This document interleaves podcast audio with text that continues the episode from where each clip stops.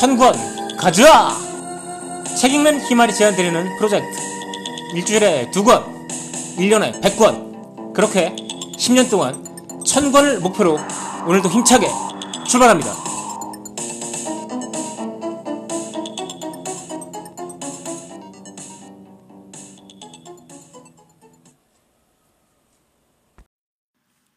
새벽의 여신 에오스는 자신의 연인인 티토노스가 영원히 살게 해달라고 제우스에게 빌었습니다.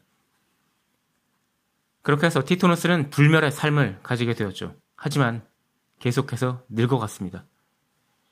에오스는 자신의 실수를 깨달았죠. 하지만 이미 일은 벌어졌습니다. 티토노스는 그렇게 해서 계속해서 늙어갔고 결국은 울다 지쳐 귀뚜라미가 되었습니다. 그러면서 제발 죽게 해달라고 소원했죠. 죽음으로써 자신이 그 고통에서 벗어나기를 바랬습니다. 죽음을 피할 수 없는 존재, 우리들은 불사가 아니라 영원한 젊음을 사실은 원하는 것이죠. 생물은 도대체 왜 늙어가는 걸까요? 책 읽는 희말의 천견 가즈아. 오늘은 조나선 실버타운의 늙는다는 건 우주의 일이라는 책을 소개해드리도록 하겠습니다. 진화 생물학이라는 렌즈를 통해 노화라는 현상을 한번 살펴보죠.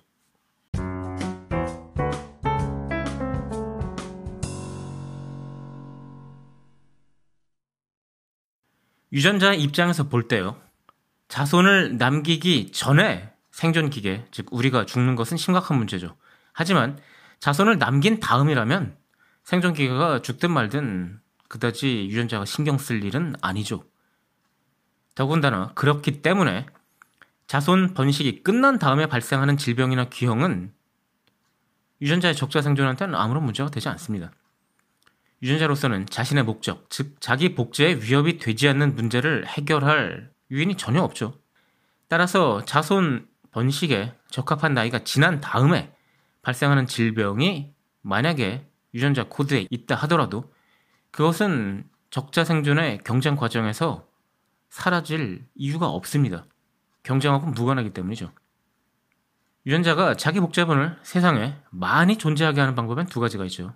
잘 아시겠지만 하나는 자기가 담겨져 있는 그 생존 기계, 즉 생물 자체가 오래 살도록 하는 것이고 또 하나는 그 생존 기계로 하여금 자신의 복사본을 많이 퍼뜨리게 하는 방법이 있습니다.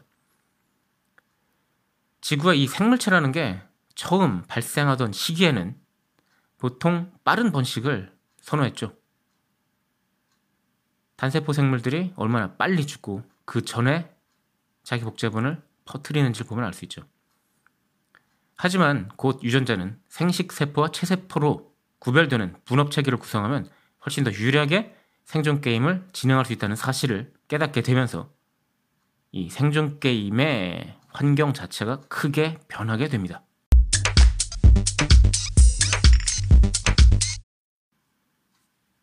오랫동안 단세포 생물이 지배하던 지구에서 다세포 생물이 폭발적으로 발생한 건 아마도 군비 경쟁과 같은 이유였을 거라고 저는 생각합니다. 다세포 전략으로 성공한 개체들이 점점 많아지면서 단세포 전략은 한계에 다다르죠. 그리고 다세포 생물끼리는 점점 더 강하고 오래 견디는 개체, 즉 그 생존 기계를 점점 더 튼튼하게 만들기 위한 경쟁이 발생합니다. 이전까지는 다다익선, 무한 자기 복제 이 전략이 가장 유효한 전략인 것처럼 보였지만 이제는 그런 방식으로는 살아날 확률이 크게 낮아졌죠. 많은 단순한 생명체를 퍼뜨리면 뭐합니까? 다세포 생물이 그냥 한 번에 한 입에 꿀꺽 꿀꺽 삼켜버리면 그만이죠. 어류나 거북이가 나는 수천 수만의 알 중에 성체로 성장하는 게 얼마나 되는지 한번 생각해보면 튼튼한 개체 를 만든다는 전략이 얼마나 효과적인지 새삼 느끼게 되죠. 하지만 튼튼한 개체를 오래 유지하는 건 비용이 아주 많이 드는 일이라고 이 책의 저자인 조나선 실버타운은 지적합니다. 이런 전략에 있어서 단연코 최대의 위협은 암세포죠. 암세포는 말하자면 유전자의 의지를 거역하는 반역자라고 할 수 있습니다. 조화롭게 이 생존 기계의 생존과 유전자의 보존이라는 공동의 목표를 추구하는 상황에서 암세포는 자기만 생존하고 자기만 번식하겠다는 생각을 가지고 있죠. 그런데 생각해보면 암세포라는 건 별다른 게 아니라, 별다른 게 아니라 복제 과정에서 나타난 돌연변일 뿐입니다. 다세포 생물한테 암세포가 등장하는 건 필연적입니다. 문제는 이렇게 되면 유전자는 전략을 다시 짜야 된다는 거죠. 자신과 같은 유전자를 가진 개체를 오래 살게 하는 전략이 영원히 유효하지는 않다. 이게 밝혀졌다는 거죠.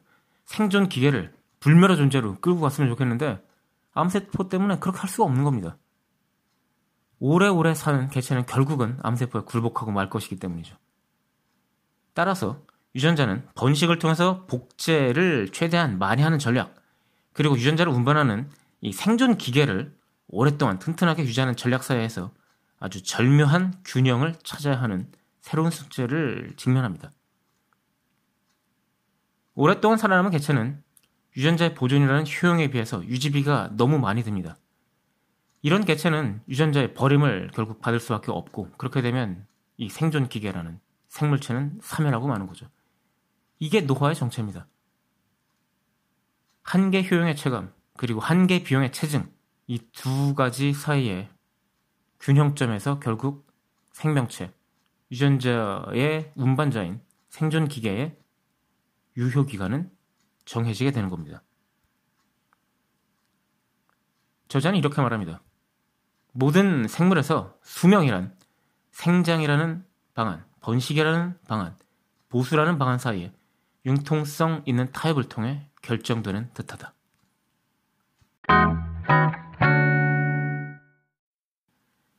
조나선 실버타운은 많은 동물에서 발견되는 몸집과 수명 사이에 성립하는 정비례 관계에 의문을 던집니다.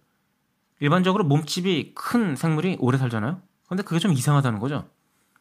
큰 몸집은 많은 세포를 포함하고 있을 테니까 암세포의 발생 위험도 커지는데요, 말입니다. 왜 오래 사는 동물 중에는 몸집이 큰 게 많을까요? 큰 동물이 작은 동물에 비해서 암에 대한 대비책을 뭔가 좀 다양하게 가지고 있다는 추측을 해볼 수 있지 않을까요? 그런 차원에서 저자는 큰 동물이 작은 동물에 비해 오래 사는 이유는 대사 속도가 느리기 때문이라는 가설을 소개합니다. 생물은 피부 온도를 일정 수준으로 유지해야 되는데 체온 유지에 필요한 열은 대사 과정에서 나타나는 부산물이죠. 세포가 열심히 일을 하면 열이 발생할 수밖에 없습니다. 그런데 대사 과정은 3차원인 몸에서 일어나는데 이 열이 2차원인 피부 표면을 데운 데 쓰이므로 큰 동물이 작은 동물에 비해서 아주 유리하죠.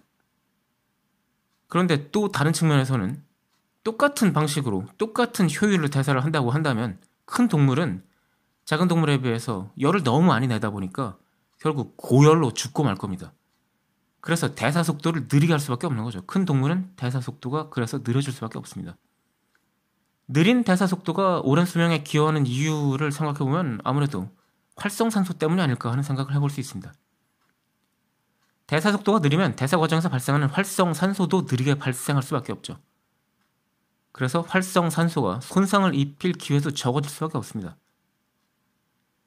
그런데 더 많은 동물을 대상으로 한 연구 결과에 따르면 대사 속도는 수명을 결정하는 요인은 아니라고 저자가 밝히고 있습니다. 그런 것보다는 비행을 할 수 있다든가 날 수 있다든가 내지는 육식 동물을 먹어봤을 때 맛이 없다든가 아니면 유독물질을 포함해서 아예 먹을 수가 없다든가 하는 이런 포식 위험을 낮추는 요인들이 수명과 높은 상관관계를 보였다고 합니다.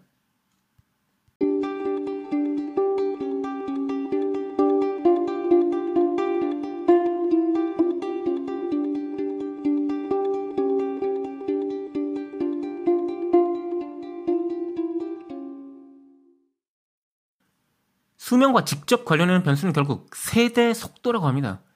세대 속도가 빠르다는 말은 빠른 번식을 통해서 유전자 확산을 하겠다는 전략 쪽에 치중되어 있는 거고요. 세대 속도가 느리다는 거는 각각의 개체를 각각의 생존 기계를 더 오래 생존시키는 쪽으로 전략의 방향이 더 많이 비중을 두고 있다는 얘기죠. 개체를 오래 생존시키는 일에는 비용이 듭니다. 아까 말씀드렸듯이요.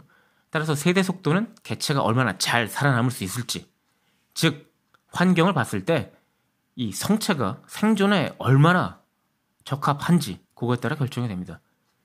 즉 세대 속도가 느리다는 거는 성체가 살아남게 환경이 우호적이라는 얘기고요. 그렇기 때문에 더 오래 산다는 결론이죠. 그렇다면 그 결론은 유전자에 어디에 새겨져 있을까요? 저자는 그것이 텔로미어에 새겨져 있다고 합니다. 환경에 대한 어떤 적합성 평가 결과가 텔로미어의 길이로 나타난다는 거죠. 텔로미어는 DNA 복제 과정에서 정보 손실을 막기 위한 이중 나선 끝에 부착하는 보호 장비입니다. 뭐 말하자면 캡 같은 건데요. DNA는 복제 과정에서 그 길이가 점점 짧아지는데 이 과정에서 필요한 정보가 기록된 부분이 잘려 나가면 안 되겠죠. 그래서 DNA는 나선 끝부분에 정크 데이터, 필요 없는 데이터가 붙어 있는 텔로메어라는 걸 붙여놓습니다. 그러면 길이가 짧아질 때 그 부분을 잘라내면 되니까 필요한 데이터는 보존이 되죠. 하지만 DNA 복제 과정에서 텔로메어는 계속 잘려나가게 되니까 길이가 짧아지겠죠.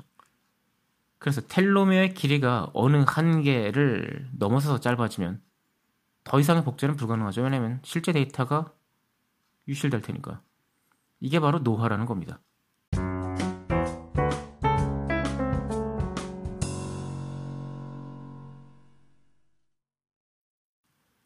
그런데 텔로머 레이스라는 효소가 텔로미어의 길이를 복원시킵니다. 그런데 한 가지 더 신기한 일은 뭐냐 하면 인간한테는 또 이 효소가 없어요. 자, 그럼 왜 사람만 이게 없나요? 이거 혹시 아담과 이브가 선악 갖다 먹어서 그런 건가요?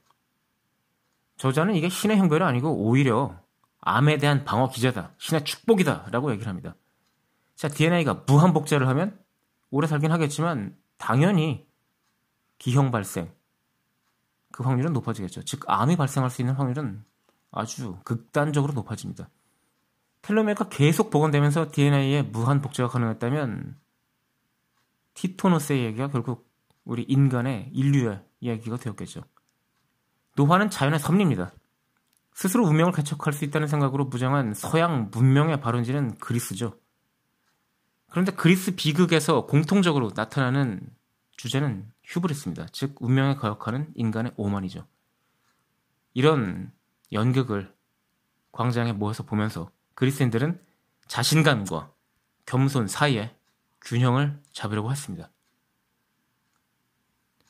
그런데 현대 우리는 어떻습니까? 자, 이제 인간이 인공지능과 결합해서 새로운 존재로 진화할 것이다라고 믿는 레이 커즈와일 같은 사람도 있고요.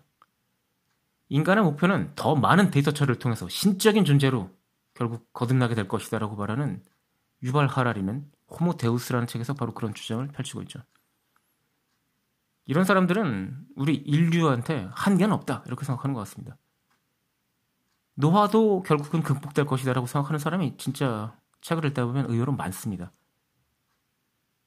과학 발전은 결국 우리를 노화로부터 탈출시킬까요? 아니면 태양에 너무 가까이 다가간 이카로스처럼 추락하게 만들고 말까요? 책 읽는 힘을 천권 가자. 오늘은 조나선 실버타운의 늙는다는 건 우주의 일이라는 책을 소개해드리면서 물러가도록 하겠습니다. 이 책 굉장히 재밌습니다.